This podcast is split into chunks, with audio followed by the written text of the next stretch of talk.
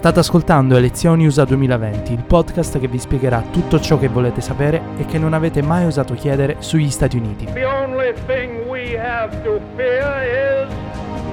fear itself. Mr. Gorbachev, tear down this wall. Ask not what your country can do for you. Ask what you can do for your country. I have a dream. Un diplomatico saluto a tutti i nostri ascoltatori. Questo è l'ultimo episodio del podcast prima della pausa estiva che durerà qualche settimana. Oggi con me c'è Salvatore Stanizzi, giornalista pubblicista e admin della pagina Facebook Elezioni USA 2020, che è tornato a trovarci e salutiamo. Ciao Salvatore, bentornato. Ciao Gianluca, un saluto a tutti i nostri ascoltatori. L'ospite che abbiamo il piacere di avere con noi oggi è Francesco Clementi, professore di diritto pubblico comparato presso il Dipartimento di Scienze Politiche dell'Università degli Studi di Perugia e docente a contratto presso la School of Government dell'Università Luis Guido Carli. Il professor Clementi è un grande appassionato di Stati Uniti ed è esperto di diritto americano. Salvatore, per quale motivo abbiamo chiamato proprio il professor Clementi?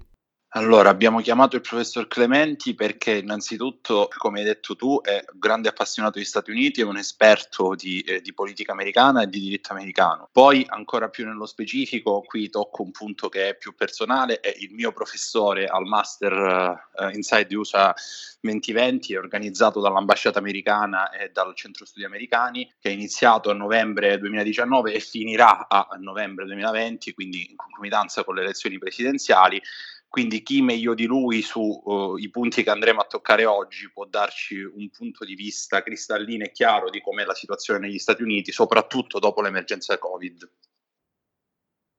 Il coronavirus sta stravolgendo gli equilibri politici e sociali degli Stati Uniti. È legittimo pensare che la pandemia possa avere conseguenze sul voto di novembre, quando si sceglierà il prossimo presidente degli Stati Uniti. Ma cosa ci dice la giurisprudenza riguardo a un'eventuale posticipazione delle elezioni presidenziali? E a chi spetta decidere in questi casi? Agli Stati o al Congresso? Ma soprattutto, è un'eventualità contemplabile a quattro mesi dal voto? Innanzitutto grazie per l'invito e sono felice che appunto in piena total disclosure eh, Salvatore Stanizzi abbia ricordato il master eh, organizzato insieme all'ambasciata americana eh, Inside USA 2020. Ora, sul punto va, va, detto che evidentemente l'epidemia di coronavirus avrà un impatto oh, anche e innanzitutto sulle elezioni presidenziali americane perché eh, è una pandemia e come tale ha coinvolto l'intero mondo e soprattutto, come eh, voi sapete bene, eh, sta coinvolgendo molto duramente quella che è la più grande democrazia al mondo, cioè gli Stati Uniti e la sta coinvolgendo su tre grandi livelli. Il primo livello riguarda innanzitutto la capacità per un paese democratico di non diventare un paese non democratico eh, e quindi la difficoltà a gestire evidentemente il lockdown, soprattutto in maniera asimmetrica e non unitaria, perché i paesi federali vivono appunto di un'interpretazione federale del diritto, quindi tra Stato e Stati, fra lo Stato federale e gli Stati naturalmente componenti la federazione. Questo a maggior ragione ha aggravato la situazione statunitense dove per certi aspetti la federazione in questo momento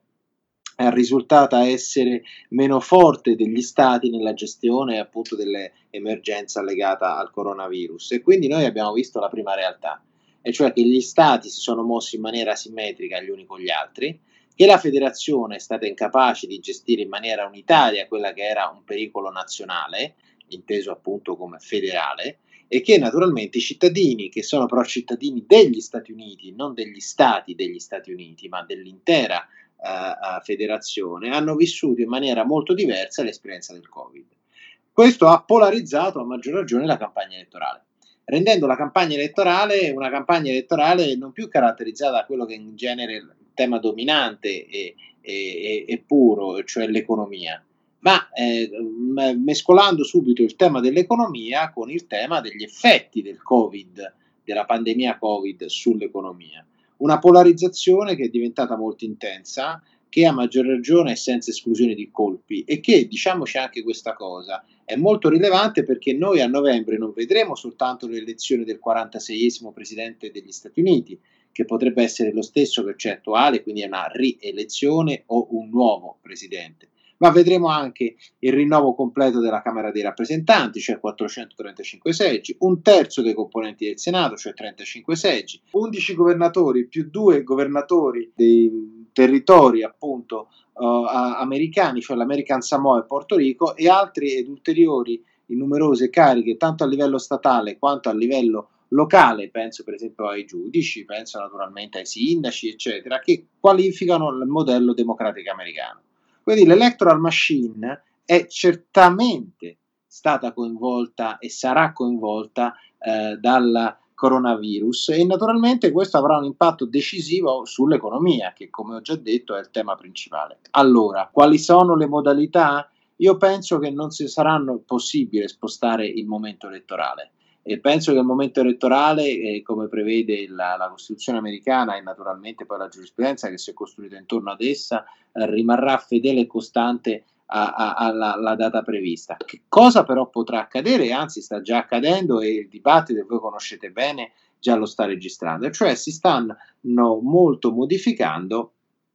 eh, le tecniche le modalità per portare il paese al voto. Tecniche e modalità per portare il paese a votare che naturalmente differiscono da Stato a Stato e per certi aspetti, in qualche caso addirittura da contea a contea. Eh, basta ricordare il caso di Bush versus Gore che è arrivato fino alla Corte Suprema degli Stati Uniti per non eh, dimenticare il ruolo decisivo che hanno i meccanismi di trasformazione dei voti in seggi, non solo intesa come formula elettorale, ma inteso anche come macchina elettorale, cioè l'uso della scheda, l'uso dell'electoral machine, l'uso delle, eh, delle, delle tecniche di punzonatura per naturalmente consentire agli americani di votare, compreso naturalmente il voto postale. Ecco che quindi noi ci troviamo di fronte al fatto che eh, non penso sarà, uh, avremo di fronte a noi la posticipazione delle elezioni presidenziali, ma penso che avremo certamente di fronte a noi un grande dibattito su come consentire alla più grande democrazia al mondo di affrontare il voto in sicurezza senza che il cambiamento delle modalità, delle tecniche del voto infici quello che è l'essenza della democrazia, e cioè la trasparenza, e senza che nessuno dei due candidati, naturalmente principali, parlo delle naturalmente candidati presidenziali, utilizzi questo come un argomento per gridare ai brogli potenziali, se sconfitto. Grazie professore, sfrutto proprio l'ultima parte della, della, sua risposta perché un'ipotesi rilanciata da tutti è appunto quella del voto postale, che in alcuni stati, come sappiamo, è una realtà, in altri è una possibilità, ma è straordinaria se non inquietante nella maggior parte dei casi. Il presidente Trump ha rigettato la possibilità di votare via posta, paventando un rischio di frode elettorale. Quale sarebbe il procedimento per approvare il voto via posta in tutti gli stati? Ci sono delle soluzioni alternative? Dunque, il voto postale è una tecnica che si usa da tantissimi anni, anche se non si usa a livello federale in senso proprio per tutti, ma moltissimi stati la utilizzano, se posso dire anche altre democrazie la utilizzano, quindi è una tecnica consolidata. Capisco bene che il voto postale ha un problema dietro che va detto con grande fra- chiarezza. Il voto postale disarticola il fattore temporale del voto dal momento in cui quel voto viene a esprimersi. Per cui c'è inevitabilmente una catena temporale che va ad incidere sugli effetti del voto. Eh, allora è chiaro che naturalmente il voto postale rischia di risentire, per essere ancora più espliciti, del clima del momento in cui il voto viene imbucato ed espresso rispetto al momento di un election day che invece cristallizza il voto un, nell'ultimo giorno utile, appunto quello destinato al voto. E allora che cosa penso? Che il voto postale eh, certamente sarà uno degli strumenti attraverso i quali il dibattito politico negli Stati Uniti si verrà a sviluppare con più forza e non è un caso che appunto già il presidente Trump ha fatto capire con grande chiarezza che lui è restio ad utilizzare questa tecnica a livello federale. Temo però che sarà ben difficile poter arginare questo argomento, soprattutto magari di fronte a un intervento urgente eh, invocato della Corte Suprema in merito, se la Corte darà ragione, posto che appunto è uno strumento che molti stati utilizzano e da tempo, cioè non è uno strumento incostituzionale che può diciamo ingenerare dubbi su broglio che. Quindi io penso che eh, di fronte a questa opzione la linea di difesa che invoca eh, un utilizzo di questo strumento come un utilizzo poco coerente con un modello democratico sia una linea di difesa debole. Penso altresì che naturalmente ci possano essere anche ulteriori soluzioni, più che alternative integrative di questa modalità, soluzioni che comunque dovrebbero nascere da un dibattito più sereno, non dentro il cuore di una campagna elettorale, perché immaginate che trattare e discutere di modalità e forme di voto nel periodo in cui si vota è sempre un po' delicato, perché aggiunge ad ogni argomentazione, seppur legittima e soprattutto seppur coerente con una logica democratica, un quid pluris di politicità che rende molto difficile, eh, scaldando gli animi, una soluzione eh, condivisa. Tuttavia mh, sarei molto propenso nell'analizzare questa tematica con grande freddezza, la stessa che sicuramente ci metteranno le corti di rango eh, inferiore e la Corte Suprema, laddove ancora una volta sia chiamata in causa su questo punto. Le soluzioni possono essere tante ad integrare, ci sono naturalmente soluzioni digitalizzabili, soluzioni figlie anche di altre tecniche sperimentate negli stessi Stati Uniti, ma eh, invocare il voto postale come un voto poco democratico è una scelta tecnica debole che serve sostanzialmente a fare campagna elettorale ma non a risolvere il problema della impossibilità potenziale domani di far eh, consentire agli elettori di partecipare alla vita politica andando a votare nei seggi. Ma allora cosa c'è che non va nella Costituzione americana?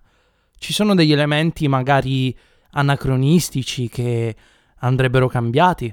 Le Costituzioni hanno una storia lunga e noi discutiamo di una delle Costituzioni più lunghe eh, dal punto di vista temporale, perché è breve dal punto di vista eh, tecnico oh, del mondo, forse addirittura la Costituzione scritta che ha una storia più antica di tutti in questo momento storico.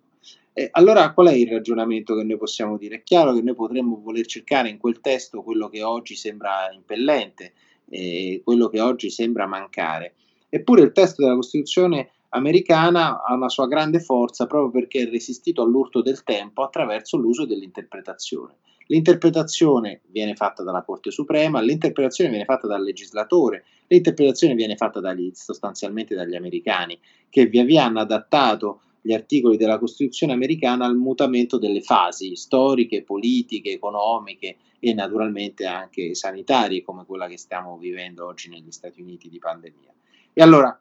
eh,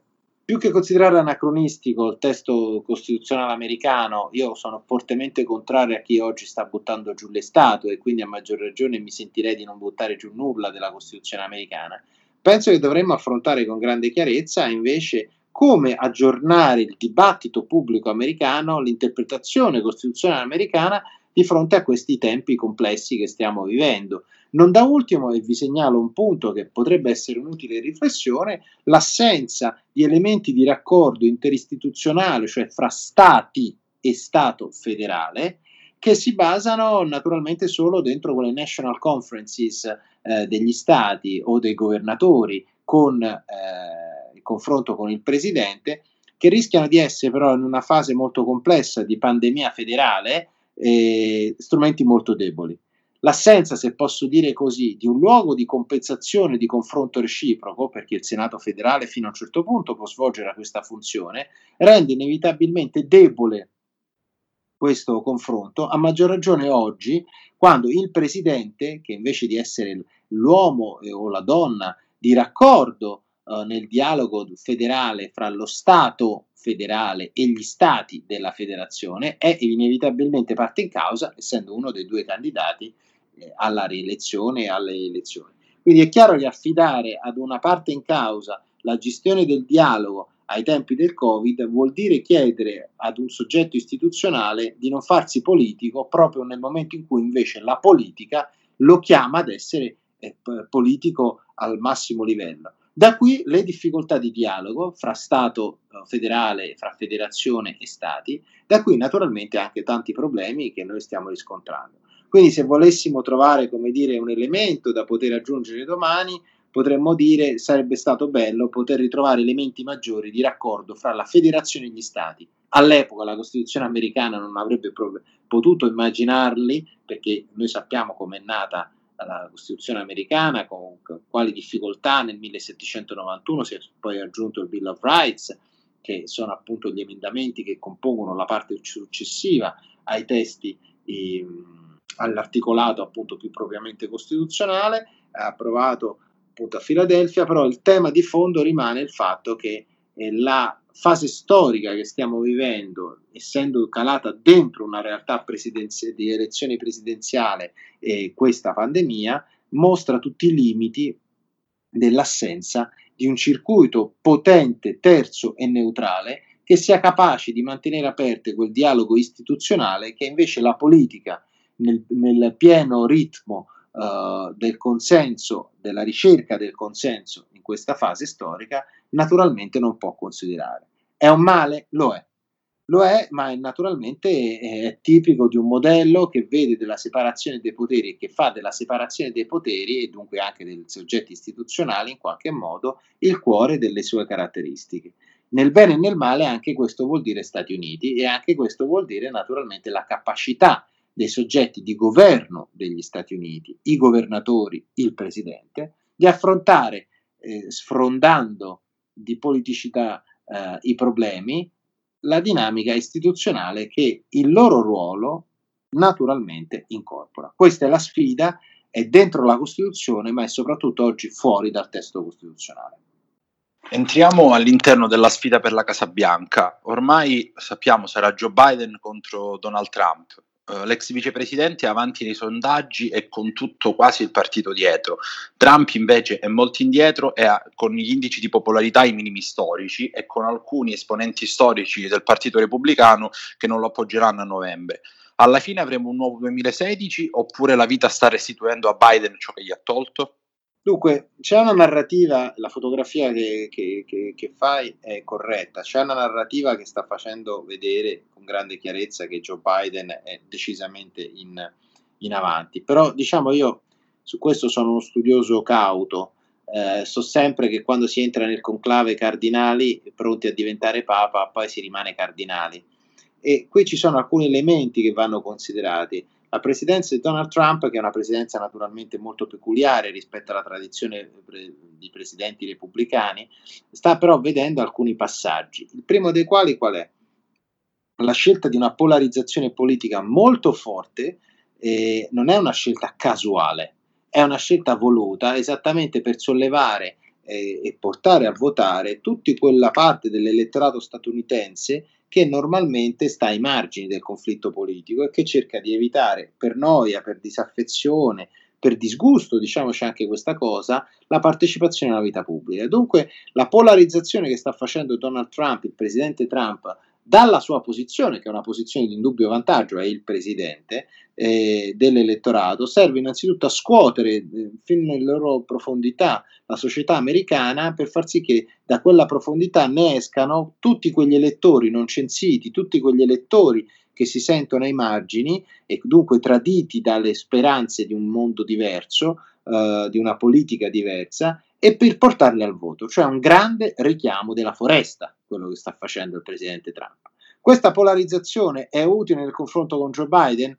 Al momento sembrerebbe di no, appunto Joe Biden e il Partito Democratico in avanti, ma bisogna vedere se poi al momento del voto tutti questi elettori silenti siano capaci, non siano capaci di trasformarsi in una maggioranza silenziosa. E allora anche qui che cosa noi possiamo dire? Che i sondaggi rappresentano molto, ma non tanto per i sondaggi nei numeri del giorno, quanto per il trend, per il trend che esprimono. E il trend oggi ci dice che i democratici sono in avanti, è indubbio questo. Eh, bisogna vedere se questo trend riuscirà a mantenersi stabile eh, fino a novembre. E novembre non è, eh, è vicino e lontano al tempo stesso e a novembre molti elementi possono cambiare. Il primo dei quali è che il picco della pandemia è oggi, ma può darsi che ad ottobre a settembre questo picco sia già decrescente, forse molto decrescente. E se è molto decrescente, è chiaro che potrebbero riprendere gli argomenti di coloro che dicono il peggio è passato e, e ci potrebbe essere quel rimbalzo economico su cui il presidente Trump sta scommettendo. Segnalo che in qualche elezione locale il candidato uh, uh, alle primarie, naturalmente sto discutendo, eh, nelle, eh, del, sostenuto dal presidente Trump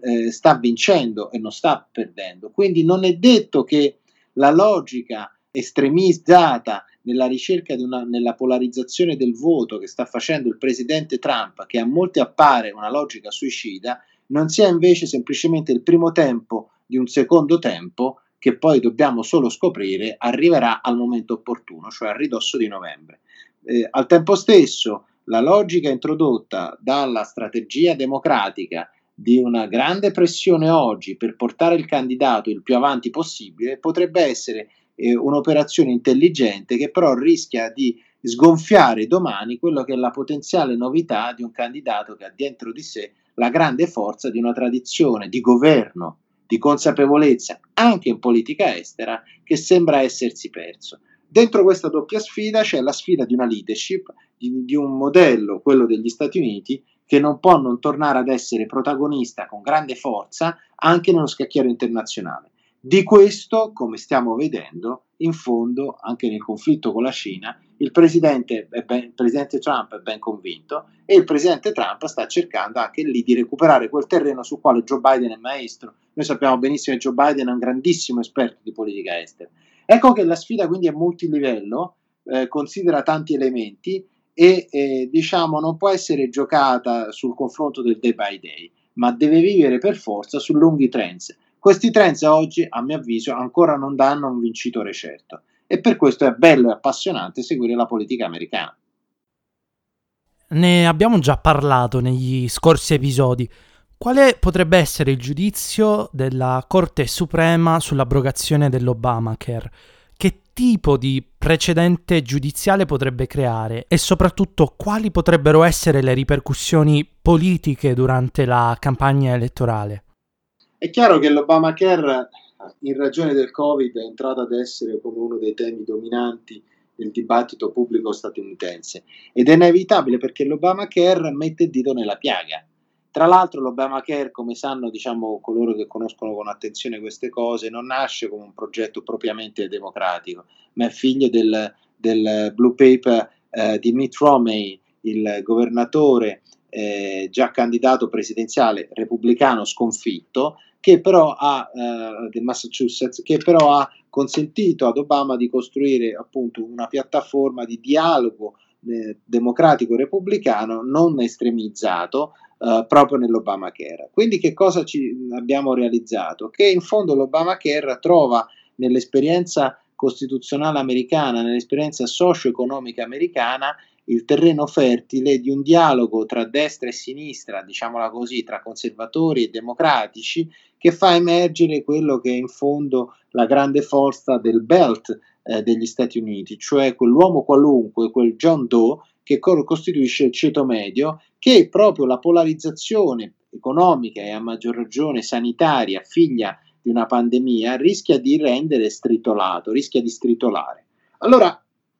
in questa logica l'Obamacare può essere un ottimo strumento su quale la Corte Suprema può far pesare il suo giudizio, calmierando in qualche modo le lacerazioni che la pandemia sta ulteriormente aggravando tanto dal punto di vista sanitario quanto dal punto di vista economico, per favorire quella eh, ricostruzione di un tessuto connettivo di ceto medio che è la grande forza di un continente e anche la grande forza di una democrazia che meno vive di disuguaglianze più è fertile in sé, come è ben noto, basta leggersi Schumpeter per rendersene conto. E allora in questa logica io non escludo che la, la Corte Suprema sia favorevole all'Obamacare e possa costruire in qualche modo in un sistema a cascata elementi utili per favorire un maggior dialogo su questi temi. Ma attenzione,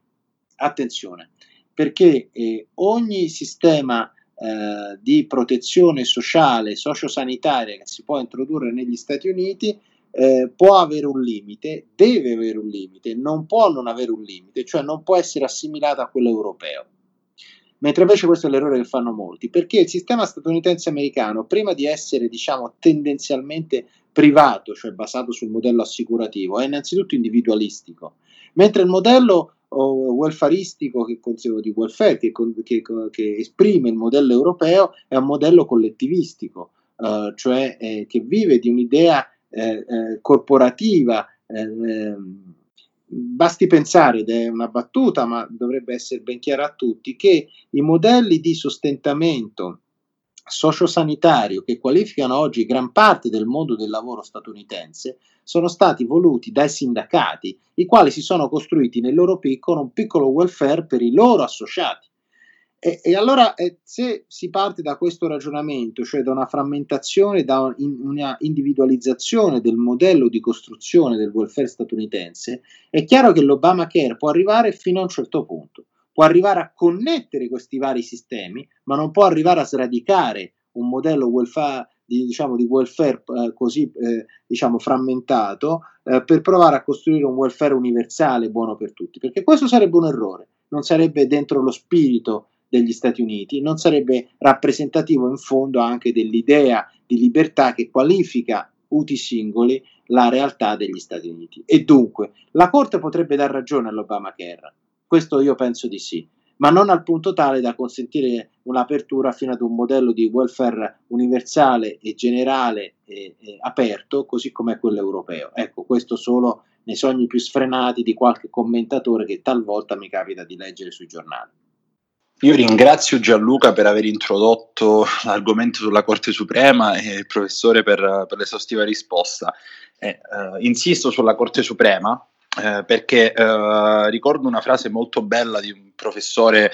di Harvard, Paul Freund, che disse che i giudici sono vincolati dal precedente giudiziale ma non possono ignorare i cambiamenti culturali. La, col- la Corte non sarà influenzata dal tempo dello- della giornata ma lo sarà dal clima dell'epoca. La legge non ha termine, è in continua evoluzione. I precedenti non sono più applicabili quando, una volta ogni generazione, serve correggere gli errori.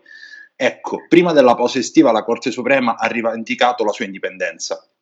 Abbiamo avuto delle sentenze importanti, quella sulla comunità LGBT, sulla dichiarazione dei redditi del Presidente, l'aborto in Louisiana e via dicendo. Alle volte, oltre il Chief Justice Roberts, anche i giudici nominati da Donald Trump hanno votato contro il Presidente. Mm, si veda per esempio la, la sentenza sulla comunità LGBT, dove Gorsuch ha votato, e invece quella sulla dichiarazione dei del Presidente dove oltre Gorsuch anche Kavanaugh ha votato. A prescindere da chi giurerà a gennaio nelle mani di Roberts, la Corte resterà imparziale oppure sono attacchi frontali a Trump che, la, che sta cercando di spingerla sempre più verso destra? No, un'ottima domanda che segnala, eh, per fortuna, secondo me, quello che è il grande punto di forza della Corte Suprema americana, che tanti hanno provato a copiare e nessuno è riuscito fino in fondo e cioè che i giudici sono nominati, come dice la Costituzione, during good behavior, cioè sostanzialmente a vita, finché, finché riescono e vogliono essere in quel ruolo. E allora questo consente alla Corte di entrare, eh, ai giudici più, es- più esattamente, di entrare al- nella Corte con una casacca, in qualche modo con una nuance che li rende o conservatori o democratici, e con delle caratteristiche che però tuttavia nel corso della, del loro percorso da giudici vengono ad essere fortemente stressate e modificate dall'andamento del dialogo oh, che avviene eh, nella corte e appunto dal cambiamento di fase delle epoche. Non è un caso che noi le corti supreme non le elenchiamo dal punto di vista storico, le chiamiamo attraverso le fasi dei vari presidenti, no? dalla corte Warren, corte Roberts, eccetera. Perché? Perché i presidenti esprimono in qualche modo eh, il, il, il, momento oh, e il tempo naturalmente che eh, il paese vive e di quel tempo, di quel momento loro sono grandi interpreti. Che cosa ci ha voluto dire la Corte? Naturalmente con opinioni anche dissenzienti, perché sono le sentenze che, che, citavi sono sentenze che naturalmente in non, non, pochi casi sono finite 5 a 4, non 9 a 0. Eh, quindi diciamo sono sentenze che vedono dissenting opinion, concurring opinions, cioè sono, dis- sono, sentenze che costruiscono un tessuto di dibattito prima che soluzioni giuridiche operative. Però sono sentenze che servono a dire che il paese è molto meno omogeneo di quanto alcuni pensino e che il paese dentro questa disomogeneità ha bisogno di invece ritrovare eh, maggiori elementi di condivisione, di dialogo, che eh, un emergere eccessivo di fratture ha, ha in qualche modo in questo tempo reso il paese più debole. Questo è un segnale anche politico, sono d'accordo. Il paese, la Corte sta dicendo ai due candidati, ha bisogno di essere unito, non diviso, ha bisogno di ritrovare elementi che consentano a ciascuno di sentirsi fino in fondo americano. superando differenze di genere, superando differenze di colore, superando differenze di condizioni economiche, cioè provando a ricostruire quello che è appunto il grande sogno americano, cioè che c'è un posto per tutti e tutti possono avere il loro posto se sono dentro una logica di impegno, di dialogo, di confronto e naturalmente di, di grande, grande dedizione a, a quello che è appunto un mondo che non fa sconti a nessuno. Eh, questo è il messaggio che secondo me esce dalla Corte e quindi non è un messaggio in senso stretto democratico, repubblicano e quindi che in qualche modo consente di sapere in anticipo quale sarà il giudizio, no, è un messaggio che parla al Paese, come devono fare le istituzioni, è un messaggio che dice al Paese la Corte ha capito e lo sta segnalando ai, ai principali contendenti, ma innanzitutto a tutti i cittadini americani, che questo è un Paese che va unito, che di queste divisioni il paese rischia di perdere, eh, rischia di perdere se stesso in queste divisioni, rischia di essere distratto rispetto all'andamento del mondo, rischia di perdere insomma l'occasione di, di fare più grande gli Stati Uniti. In questa logica, queste sentenze che sembrano ad alcuni essere un po' asimmetriche rispetto potenzialmente alla maggioranza attuale della, ehm, della tradizione eh, dei giudici che qualifica la Corte, invece dimostrano solo una cosa, che la Corte quando fa maggioranza la fa sulle cose, non sulle ideologie, che la Corte quando fa maggioranza la fa sui problemi, guardando al Paese, non guardando ai candidati o al Presidente di turno, che la Corte quando fa maggioranza ha dentro di sé anche la sapienza per costruire precedenti che possono essere ribaltati sempre dalla stessa Corte. E questo è un grande punto di forza, perché la dissenting opinion è il, motore interno alla Corte che consente alla giurisprudenza americana, al diritto americano, alla Costituzione americana, alla società americana, voglio dire, di essere sempre con l'orecchio a terra, attenta ai mutamenti in corso, pronta ad intervenire con velocità, intensità ed efficacia rispetto a potenziali crisi. Questo è un grande punto di forza e sono sincero, da studioso di civil law e da cittadino di un ordinamento di civil law, io invidio molto la loro dissenting opinion, la possibilità cioè per i giudici di far capire che il mondo è meno omogeneo e il diritto è meno omogeneo nella sua interpretazione di quella che spesso a volte sentenze univoche sembrano dipingere nei nostri ordinamenti. Il fatto che, si, che la Corte si presenti, eh, presenti la complessità del diritto e una soluzione complessa, consente ai cittadini e agli operatori del diritto di guardare a quella complessità con la forza e la speranza di poter immaginare un futuro diverso, anche se hanno perso di fronte a un giudice, anche se la sua maggioranza o la propria maggioranza o il proprio partito del cuore rispetto a quella soluzione sembra essere in quel momento un vinto più che un vincitore. È un grande punto di forza che la Corte ancora una volta ha voluto far vedere ai due candidati, ne emerge un messaggio però chiarissimo, il paese va unito e non va più diviso. Da qui una grande domanda che ricade nella campagna elettorale,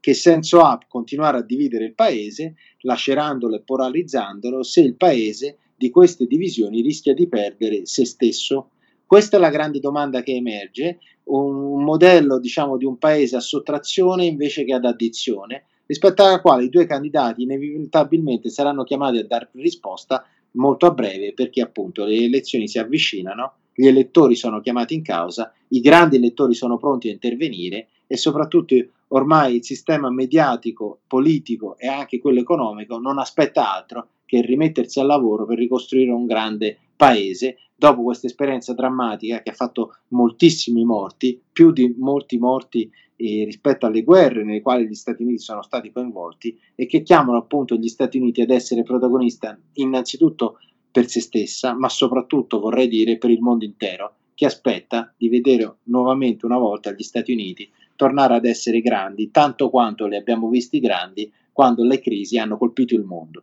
Gli Stati Uniti c'erano, gli Stati Uniti ci sono, a maggior ragione questa esperienza ci dimostrerà che gli Stati Uniti continueranno ad esserci, soggetti e protagonisti di un mondo che sta cambiando molto più velocemente rispetto a quanto semplicemente qualche anno fa eh, pensavamo di trovarci di fronte.